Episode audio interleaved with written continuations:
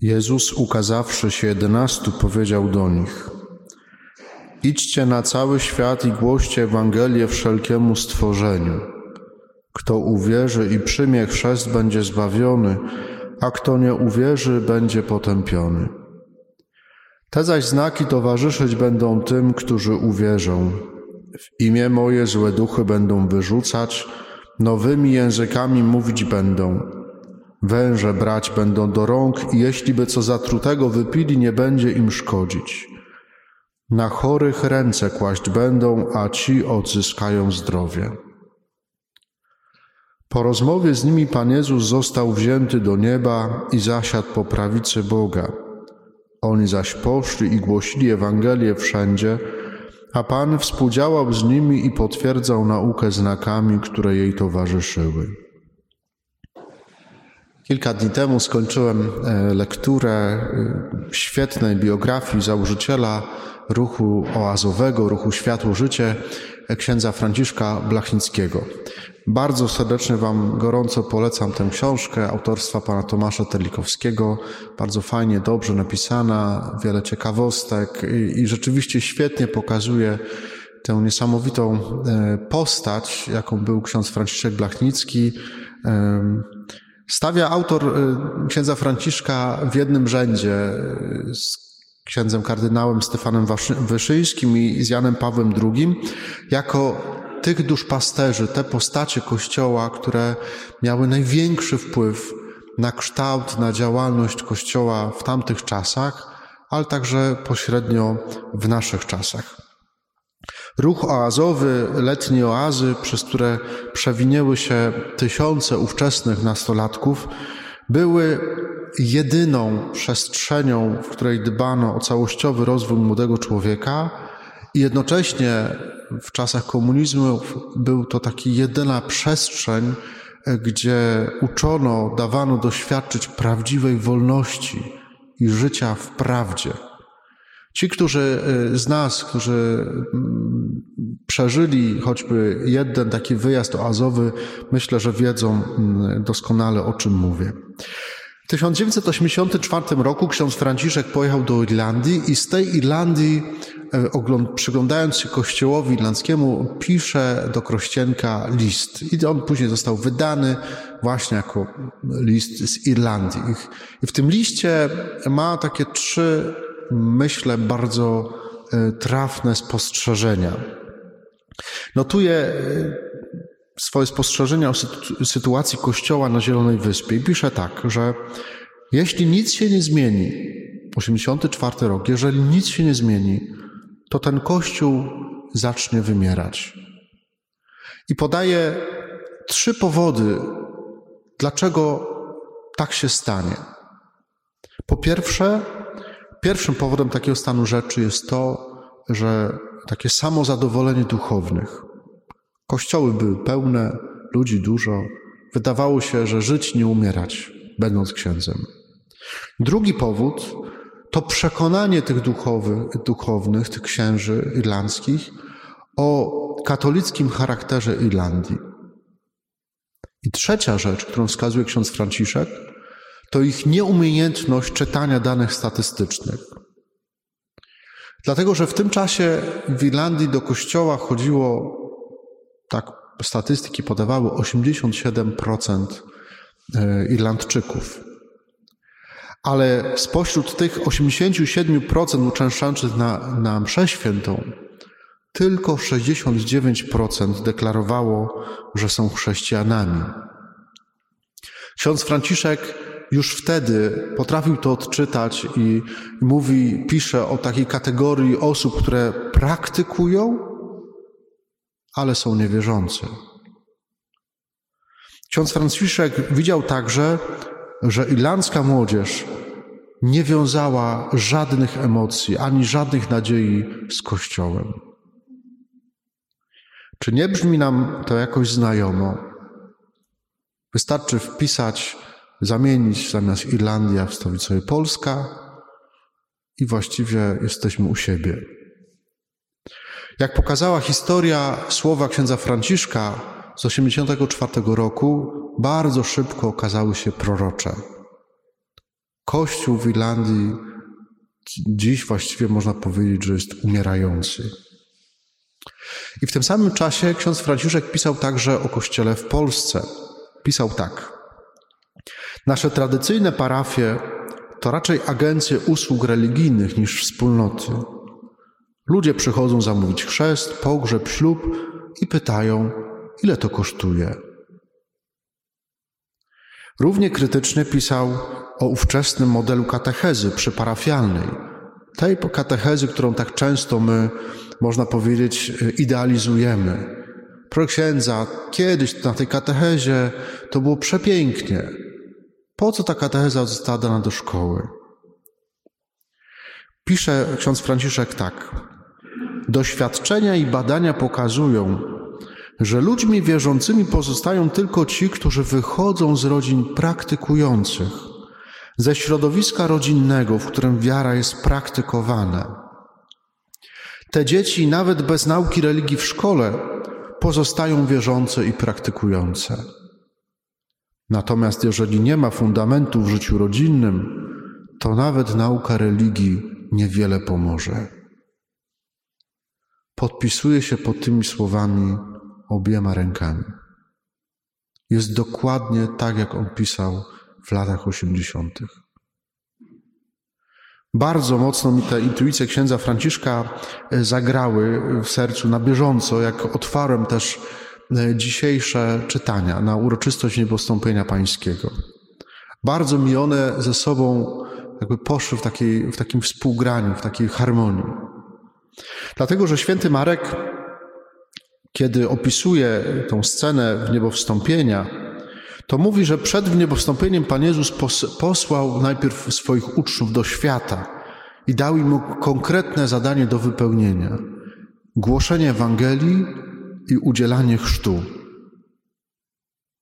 Obiecywał też, że będzie z nimi w tym działaniu współdziałał, że będzie z nimi współpracował. I chociaż apostołowie wyraźnie słyszeli, co Pan Jezus do nich mówi, to jak czytamy w opisie dzieł apostolskich, święty Łukasz dopowiada, że trzeba ich było trochę do tego działania pogonić.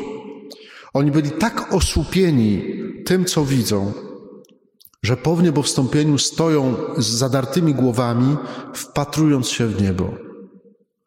I musiało to naprawdę trochę trwać, bo aniołowie, którzy się pojawiają, wyrzucają im, czemu stoicie? Czemu stoicie i wpatrujecie się w niebo? W kontekście tych ostatnich słów Pana Jezusa, które słyszą przed niebowstąpieniem, to można powiedzieć, że te słowa y, tych aniołów y, mówią: ruszcie się, po, po, po co tu stoicie? Ruszcie się do roboty, powiedział wam, co macie robić. Jezus powiedział: idźcie na cały świat i głoście Ewangelię, a nie stójcie i dumajcie. Podobne myśli możemy znaleźć także dzisiaj u świętego Pawła, który zachęca Efezjan do nieustannego rozwoju, do nieustannego wzrostu w łasce Bożej, w ich powołaniu. Każdy z nas ma swoją drogę do świętości, każdy ma swoje powołanie. Ale jako chrześcijanie nie jesteśmy wezwani do tego, żeby stać w miejscu, tylko nieustannie tę łaskę powołania, którą Pan Bóg nam daje, w naszym miejscu, w naszej rzeczywistości, w której jesteśmy, żyjemy, żeby nieustannie tę łaskę z nią współpracować, żeby nieustannie się rozwijać.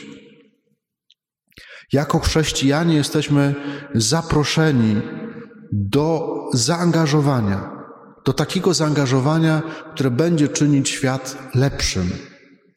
I dotyczy to każdego z nas, chociaż realizuje się na różny sposób.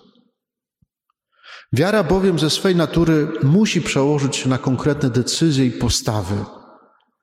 Naszym powołaniem jest takie istnienie, które zmienia świat na lepsze. Jak to wygląda w praktyce? Wystarczy się rozejrzeć. Czy my, jako chrześcijanie, przez nasze decyzje, przez nasze życiowe postawy, wybory, czy zmieniamy świat na lepsze?